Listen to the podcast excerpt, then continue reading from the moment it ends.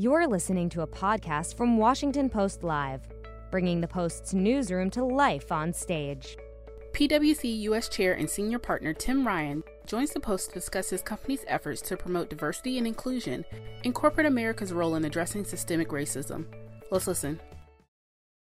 Good afternoon. I'm Jonathan Capehart, opinion writer for the Washington Post. Welcome to Washington Post Live for another installment in our series, Race in America. Business leaders are becoming more and more vocal on social and political issues, and nothing exemplifies that better than the rising opposition to voter restrictions across the country. Just yesterday, in a two page ad, right smack in the middle of the Washington Post, the New York Times, and the Wall Street Journal, a who's who of uh, corporate America, philanthropy, and Hollywood declared, quote, we stand for democracy. One of those signatories is with us today, Tim Ryan, U.S. Chair and Senior Partner of PwC US. Mr. Ryan, welcome to Washington Post Live. Thanks, Jonathan. Thanks for having me, and it's great to be with you today. Thank you. Sure. So on April 1st, um, you you said we oppose any changes in election laws that result in suppressing law, lawful votes, especially given their historical use to suppress votes of color. That was April 1st. Why take such a stand? Yeah, Jonathan, because it's important. One of the things that business leaders need is we need certainty. We need a strong democracy. We want people to work in our country, invest in our country, and we know that the democracy is one of the biggest strengths that we have. It's important for us to do everything we can to make this economy strong. And one of the things that make this makes this economy strong is a, a democracy where every single person, regardless of where they come, whether they're rich or poor, whether they're black or white, they have the ability to vote in our country. And if that's important, then we need to speak out and let people know about it. So, in a story in our paper today um, about the Republican Party and its relationship with the business community and how rocky it is now, there's a quote from Florida Governor Ron DeSantis, um, something he said at the RNC retreat last last week. And here's what he here's what he said quote, major businesses who are getting in bed with the left, the corporate media, and big tech, those corporate executives have no backbone. They don't want to be criticized by the corporate partisan media. They cave, they virtue signal in one direction. Your reaction to that very strong reaction to the stand that you and many of your colleagues have made. Jonathan, one of the things that is important um, for everybody to understand is as a CEO, you need to be comfortable taking criticism. Like that's that comes with the territory. You also have to stand up for what you believe is right at the end of the day. And I don't view this as a political decision. I view this as a matter of what makes our business stronger, what makes our economy stronger, and also what is consistent with our values. At times, the left may get upset, at times, the right may get upset, but we have to let people know what we believe is right. Um, I don't view the job as to pander one way, one direction or another, but to let people know what we believe. In this particular case, I don't view it as a Republican, Democrat, or political. I view it as what makes the economy stronger and what's consistent with our values. What's clear to us is that when we have everybody participating in our democracy, it makes our economy stronger. And it's also clear to me that, consistent with our values, we need to do everything we can to make sure that everybody is treated equally and everybody gets a fair shot um, in a fair right to participate in our democracy. So I wish it was as simple as this is all on one side or all on the other, but it's not. You know, listening to you speak, um, and since you are you are a business leader, I'm glad you are here so I can, I can ask you this question, and you can disabuse me of this thought um, uh, if I need to be. It seems to me that business leaders more and more are shedding their reticence to be vocal and to be active. Um, it used to be that folks like you would avoid any kind of comment, any kind of controversy for fear of what it would do to the business. You kept politics at arm's length, except for maybe corporate corporate donations. But it, you know, from I think of Tim Cook of Apple and um, what he did in North Carolina uh, against the the I think it was the bathroom bills um, you and other corporate leaders coming out and taking much more bold stands. Why is that? What changed? Yeah, I think it's a it's a great question. I, I wouldn't disavow that. I think we are becoming more and more comfortable about speaking out. I think that comes with the territory of the role of a CEO today. Again, I, I don't view it as our role to be politicians, but I do view it as our role as exemplars leading thousands of people and interacting with thousands of clients to make sure we speak up on our point of view. And Jonathan, I'll just share with you a quick story. I, I, have a wonderful privilege in my role of meeting with hundreds of very, very smart people, CEOs, people like yourself. And I tell people, I just have to be a really good listener. Yesterday, I was talking to a Fortune 100 CEO, and he said to me, he said, Tim, I'm, I'm in this seat for a very short period of time. I hope when I'm done, people remember me for making a difference. And we were talking about this issue. And he said, it's incumbent on me to speak out. And I, I want to make sure I leave not only my company, but I want to make sure I leave my communities, my employees better off when I leave. Like that type of thinking is growing more and more across the corporate C suite than I've ever seen before. Now, your question was why? Like, why is that happening? It's happening, number one, is because we're in a war for talent. Like almost every business is in a war for talent. You want the best talent? You need to make sure they understand what you stand for. You want the best talent? You need a fully inclusive organization. You want the best talent? You need to be willing to stand up when something is important and really speak out about it. And I think CEOs appreciate that. In addition to that, we operate in multiple communities, and our communities expect us to contribute, to be active, make a difference. And that's one of the reasons you're seeing people speak out because they want to let communities know their importance. If I can, Jonathan, that is exactly one of the reasons why we've been so vocal and so active in our communities. And we just launched a program at PwC called Access Your Potential. It's a $125 million commitment where we will reach 25,000 diverse professionals and divert potential professionals, students to help hopefully give them the digital skills, financial skills, inclusion skills to get to get jobs in our communities. And we are committed to hiring 10,000 of those 25,000 people. You do all that because you want to be seen as making a difference and in fact in substance make a difference. So i hear you on the the war for talent that is driving that is driving this. And that leads me to ask is the push by um, c-suite executives to be more active and be more vocal is that being driven by um, your team members your staff? Is that coming is the push coming from the inside as well as coming from the outside in terms of customers who are also looking to business leaders to reflect their values? Yeah, uh, the answer is yes and yes. It's both, right? It's a great question. Without a doubt, we hear it from our talent. We hear it from our people around. They want to know what are our values? Do we stand for our values? And frankly, they look for evidence, which they should be. They, they should look for evidence. The second thing is we are hearing from our clients. Our, our clients expect us to stand up. Our clients expect us to have diverse teams, incredibly diverse background of teams, capabilities, and make sure we have different backgrounds. And we are seeing increasingly stronger drumbeat in our client community around those types of things. And in fact, one of the dialogues I was having very recently with our teams are, what are we hearing from our clients? And we are hearing more about looking for more diverse teams and are we are, are the actions that we're taking coming through um, in the teams we present to our clients. And again, as I talk to many CEOs, they're hearing that as well. Like we, I, I say to people very often, we all sit, sit in somebody's supply chain at the end of the day, and what we're all hearing within the supply chain is, are we doing our fair share to make sure we're making each other better? So it is coming from both directions, and and that makes me proud. That makes me proud because I can see it in all elements. I can see it from our clients, and I can see it from our talent.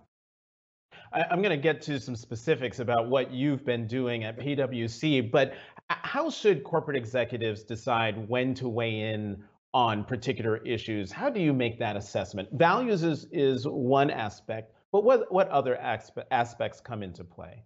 Yeah, again, great question. So, uh, as I have the privilege of advising many CEOs, you, you need a framework uh, because unfortunately, there's so many issues today when you look at our newsfeed any day, there's so many issues that we could weigh in. And the reality is you can't you can't simply weigh in every time. And sometimes you feel like you're repeating yourself. So you need a framework. And that framework starts with your values. It starts with the expectation, then goes to the expectations of all your different all of your stakeholders. It goes to what have you said before? Do you need to double down or have you already covered it? Or is it a new topic? And my advice for corporate leaders is have a framework and also don't go it alone. Like we're we're CEOs. I'll tell you, I'll, I'll take away something for your listeners. Like I'm not the smartest person in the world. I'm blessed to have a really good team of people with diverse backgrounds to help me go through that framework around when you speak out. The worst thing you want to do is be caught flat-footed. You want to anticipate. You want to know what's coming. But again, it's got to be grounded in your values and what do you stand for and what are the expectations of your stakeholders. All right, let's go back five years. Let's go back to 2016. Why did you decide to stop work at the firm for a day to hold a company wide conversation, excuse me, about race after the fatal killing of Philando Castile and Alton Sterling and the shootings of police officers in Dallas? I remember that time. It was a very tense time in the country. How did the company wide conversation go? Yeah, so Jonathan, if I can, let me get to how we got that, then I'll go to how it went because it, mm-hmm. it's it's a true story, and I think it's an important learning. It was for me. So I, I became the CEO on July 1, 2016. And I, I say this with a smile, but it's true. Like I, I had, I was a young CEO. I had a really great plan. Like it had, it checked all the boxes, right? It, we were mm-hmm. going to grow revenue. We were going to invest. We were going to steal market share. Like we were going to do all the things you would expect to see in a business plan. And the first week, as you point out, it, it had Philando's, it had Alton's killings, and it had the police shootings in Dallas and then and then all of a sudden i realized and it came from our people that we needed to change that plan and throw it out the window. And one of my people said to me that day they said tim i came to work that day that friday morning my first week on the job i came to work and the silence was deafening. And jonathan like we mm. listen i listen. And what i realized then was that we we may have 100% physical attendance every day but if we don't have it here, like it doesn't matter. Like 100% physical attendance doesn't equal 100% mental and heart and mind attend, uh, attendance. And for me, that's when I realized something needed to change. And so, as you point out, what we did two and a half show show weeks later, which for corporate America in an organization are, as large as we are, that's a very quick period of time. We made the decision to have our first ever day long discussion on race, July 21, 2016. And, and to be clear, I, I had a number of advisors advise me, should we do that? Shouldn't we do it? If we do it, what are the risks? What could go wrong? What could go right? But ultimately, we made this decision. If we don't take this step forward, we'll never make the progress we want to make, that we really truly want to make. So we had on July 1, 2016, we shut the firm down for a day. All across the country, we asked our people with no rules, no no broad or no detailed guidelines we asked them to talk about the topic of race, whether you're a white man, whether you're a black woman, or everything in between. We asked our people to have a discussion around race. I had the privilege of doing it both in Atlanta and New York. And you asked how it went and what we learned. It went terrific. Now, did we hear a lot of things we didn't want to hear? Yes. Did we learn a lot of things that I wish we knew earlier? Yes. Did it go perfectly? No but it was a major step forward in, in our cultural change, in our evolution as a more inclusive organization that made us better. A couple of things that I learned that unfortunately for someone like you, um, it was not news, but for someone like me, it was news. I learned that many of our Black professionals carried their PWC business card. So if they got pulled over from the, pulled over, they could show the officer that they didn't steal it, that they had a job at PWC that they afforded the car, they could afford it. I learned that some of our Black professionals in our New York office felt safe in the office, but when they took off their suit and they were going down Sixth Avenue to Central Park to play the softball game, they felt unsafe. Something I, I couldn't relate to up until that time. Frankly, I can't relate to it today, but at least I know it's on their minds. And that's how they live. And all across the country, we learned. And that for us was a major moment that we've been building off for the last five years now. And I, I, have to tell you that business card point, um, I was nodding vigorously because, and I've said this many times before, I never leave my apartment. And that's even to go downstairs to get the mail without three things my driver's license, my health insurance card, and sandwiched in between my Washington Post business card with my husband's name and phone number on it. And I usually do, I used to do that when I went running outside. Just one, if I get hit by a car, I can be identified, but also the other reason, so if I get, if I were to be stopped, that um, you know, law enforcement would uh, would uh, think twice. At least that's my hope. Um, you know, you said I, I want to make sure the story that you told about the PwC employee who said to you, um, that the silence was deafening. Is that the same story as um, that I have here? You were leaving the office, and one of your black, one of our black senior managers grabbed me in the lobby, and he said, "What's your role as a leader?" of a brand like PwC outside of PwC? Is that the same story? No, two different stories. So, and ah. I'm an experience I learned, but I'll I'll put them both in context because that's an important okay. story too. So the the silence was deafening came on that Friday of the first week in July, the the, right. the day after the shooting, the police shootings in Dallas. And what what I did was I sent out an email and I told our people, I'm I'm sorry, I know this is tragic, it's on many of your minds, and I got hundreds and hundreds of emails back. And one of them was when I came to work that Friday morning, the silence was deafening.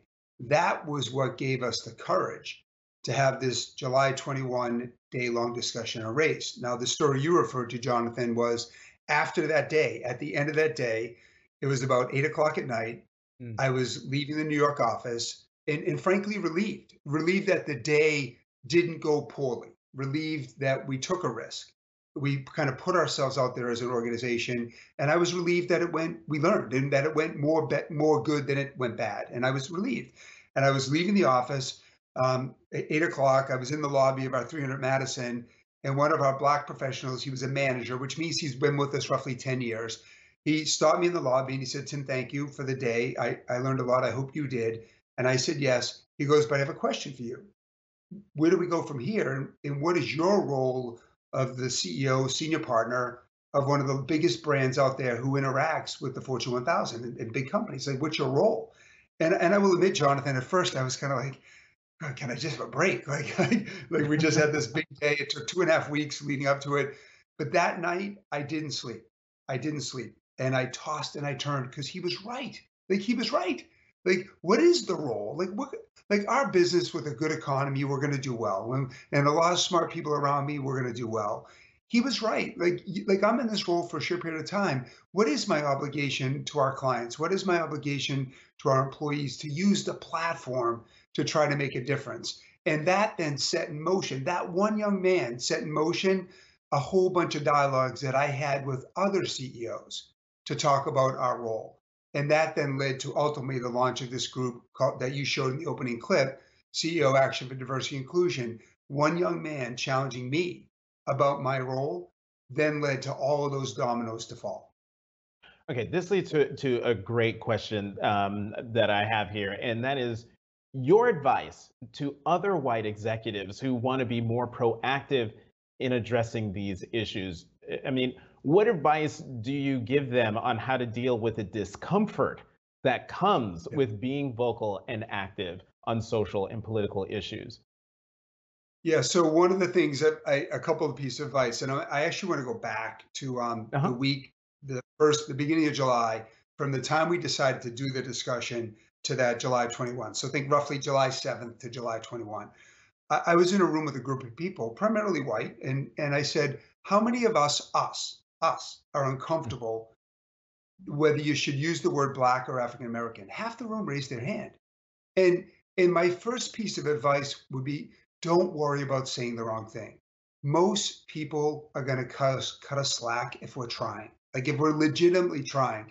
And many white executives it's a pins and needles. Am I going to say the wrong thing? Am I going to get somebody upset? And my first piece of advice was I, I believe in my experiences, most people are coming from the position of trying to do the right thing. So, my per- first piece of advice I learned five years ago, and I'm so blessed to have some people around me to say, Tim, don't worry about it. Like, if you're trying to do the right thing, if you're taking actions, if you're leading from the heart, it's going to turn out okay. And so, my first piece of advice would be just don't worry about saying the wrong thing and, and then be humble enough to learn if you do say the wrong thing, which we're going to say the wrong thing because Jonathan, I, I'm not in your shoes, right? I'm trying, right? But so my first piece of advice is simple. Like, don't worry about saying the wrong thing. That's the first thing. The second thing I would say is we we need to take time to listen and understand. And and I, like I think you know, we've been one of the big pledges of CEO Action is these days of understanding. We happen to be in April. April is the month of understanding. We have for the last five years, we've been encouraging companies to have these days of understanding, understand what it's like to be Asian American in the workplace today, what it's like to be a Black professional in the mm-hmm. workplace, what it's like to be Black and have all these things going on in our society and try to focus on work and teaming and, and driving innovation. And so, what I would say is my next piece of advice is sometimes we can do more by just listening. So just a, another story, Jonathan. It's okay. So last Friday, I did one of these. I did one of these understandings with our people, which I do frequently, and I just listened. I almost for ninety minutes. I I almost di- didn't say anything. I, I might have said one or two things.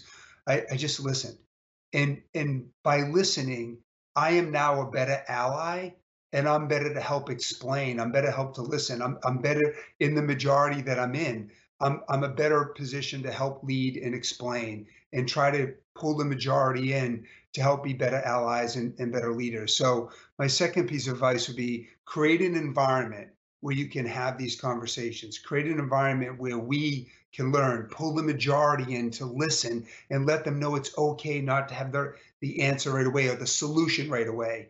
But then the more we listen, the more we understand what it's like to be in somebody's shoes. So those would be my two pieces of advice. Let me get in this question from uh, from the audience. It's from Marcia Mills. Uh, and she asks, what was the most surprising difficulty in getting other corporate executives, execs on board with diversity efforts? Yeah, uh, thank you, Marcia, for the question. So I would say, I, I would say, um, I'm not sure I was surprised, but I understand it. It might be a better way to say it.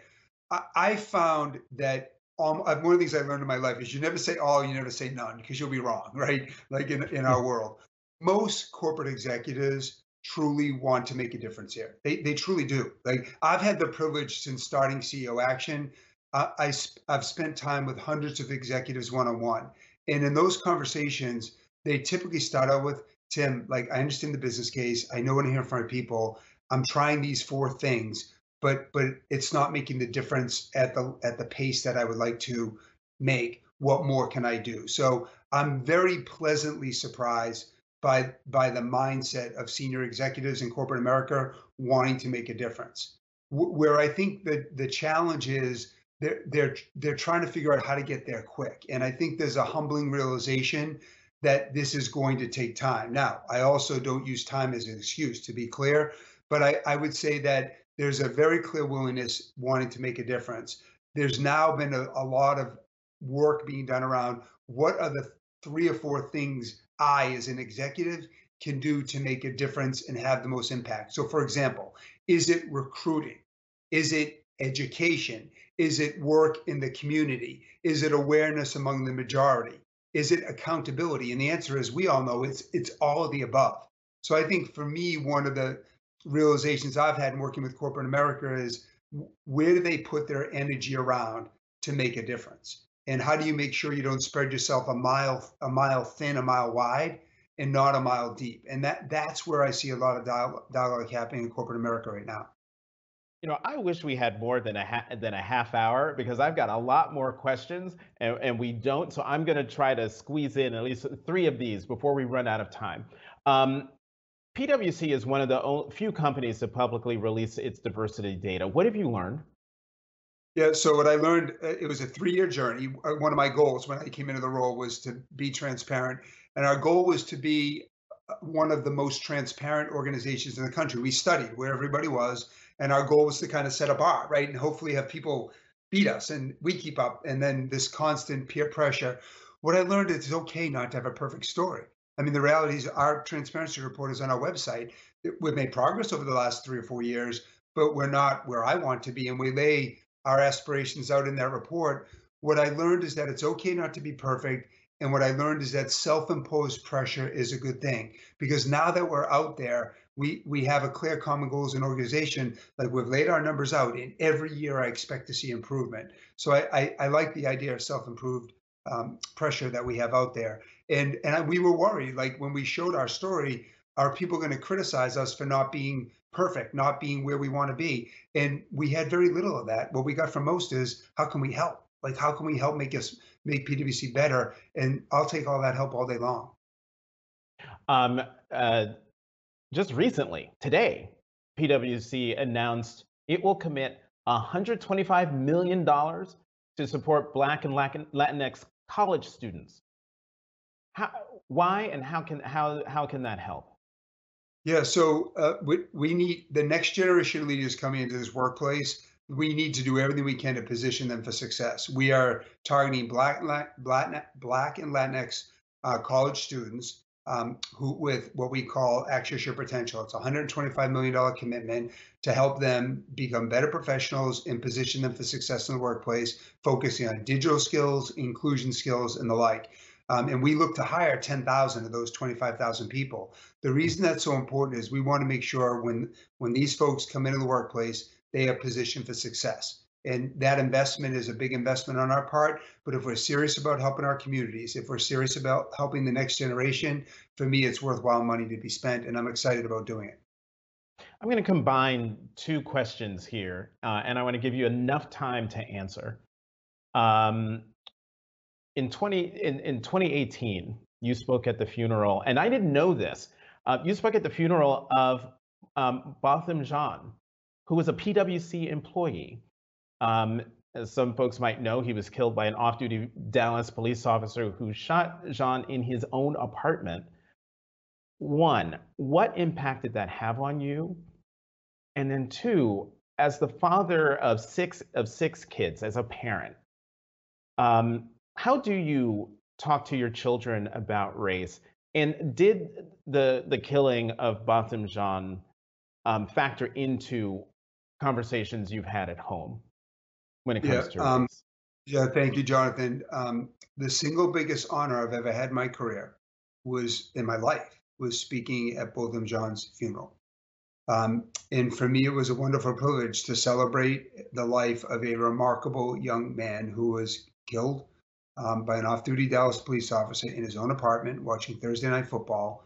Um, and his remarkable life was ended way too soon. And what I learned there and is that number one, we we have to heal. I, I was I was inspired by the other speakers at his funeral because what they all talked about was healing. What they all talked about was forgiveness, and they all celebrated his amazing life. What I also learned about Botham Jean's death, and I learned this from my own black professionals at PwC, is that we can't be surprised when that happens. Like Botham Jean came as a shock to us. George Floyd came as a shock to America. It doesn't come as a shock to Black America. And what I learned is that this happens over and over and over again. And it committed me, and I promised his mother, I promised his family, we will never forget him. And we will do everything we can to make a difference in our communities to celebrate his life. Um, so that um, that was that one. I honestly forget the last question because I got so caught up in that. I apologize. No, uh, you keep going on this because um, because Botham Jean was an employee. I can't imagine that you did not bring the the anguish uh, and the pain home and the circumstances oh, yeah. surrounding yeah. the loss of this this yeah. employee um, how do you talk to your children about about race yeah often like often and it's it's frequently a dialogue we have at home and with six children and um, we, we talk about our role. We talk about the need. We talk about some of the history and disadvantages that we have to come to grips with. We talk about the role that we play as individuals. We talk about how every action that we take matters. And I'd like to just share with you two really, really, really quick stories. One goes back to 2016 when um, my son, who's a sports, um, the football player, and he, he loves sports, and he he I was actually over in Germany at the time, and he sent I was in a meeting, and it was it was don't tell my PwC colleagues it wasn't a terribly exciting meeting, and um, my son sent me a text. He sent me a text, and he and he said, Dad, here's an NFL story about a retired NFL player who's trying to pull together NFL players, NFL executives to talk about what the NFL can do around race. And he sent me the article and I sent I texted him back and I said, Jack, I'm really proud of you. And he said, Dad, thank you, but you made me who I am. And and Jonathan, like I, I was proud, right? Like he he was listening. Just like in the last month, maybe the last two weeks, my daughter said, Dad, can can we watch Harriet Tubman movie? Like, can we? I, I want to learn more. And so, like, as with six kids, there's highs and lows as a parent, but um, we talk about it a lot. They know we have a role to play, and and I'm I'm proud of the role they're playing. How old is your son? Uh, 17, 18. He just turned 18. Um, yeah. So, but this was in 2016. That story. 13. So he 13. was, yeah. was 13. 13. And yeah. and then I think you said your daughter wanted to watch. How, how old is she? 15. 15.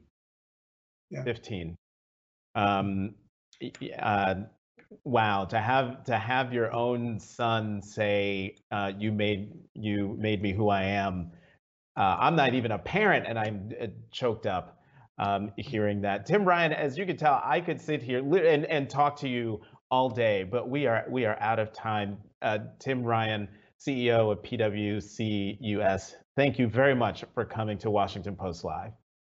Thank you, Jonathan, for having me, and please take care. Thank you very much. And thank you for tuning in. Join me tomorrow morning at 9 a.m. Eastern for First Look, your one stop shop for news and analysis from the reporters and columnists here at the Washington Post. Until then, I'm Jonathan Capehart, opinion writer for the Washington Post. Thank you for tuning in to Washington Post Live. Thanks for listening. To hear more interviews from this series and other Washington Post Live programs, visit us at WashingtonPostLive.com.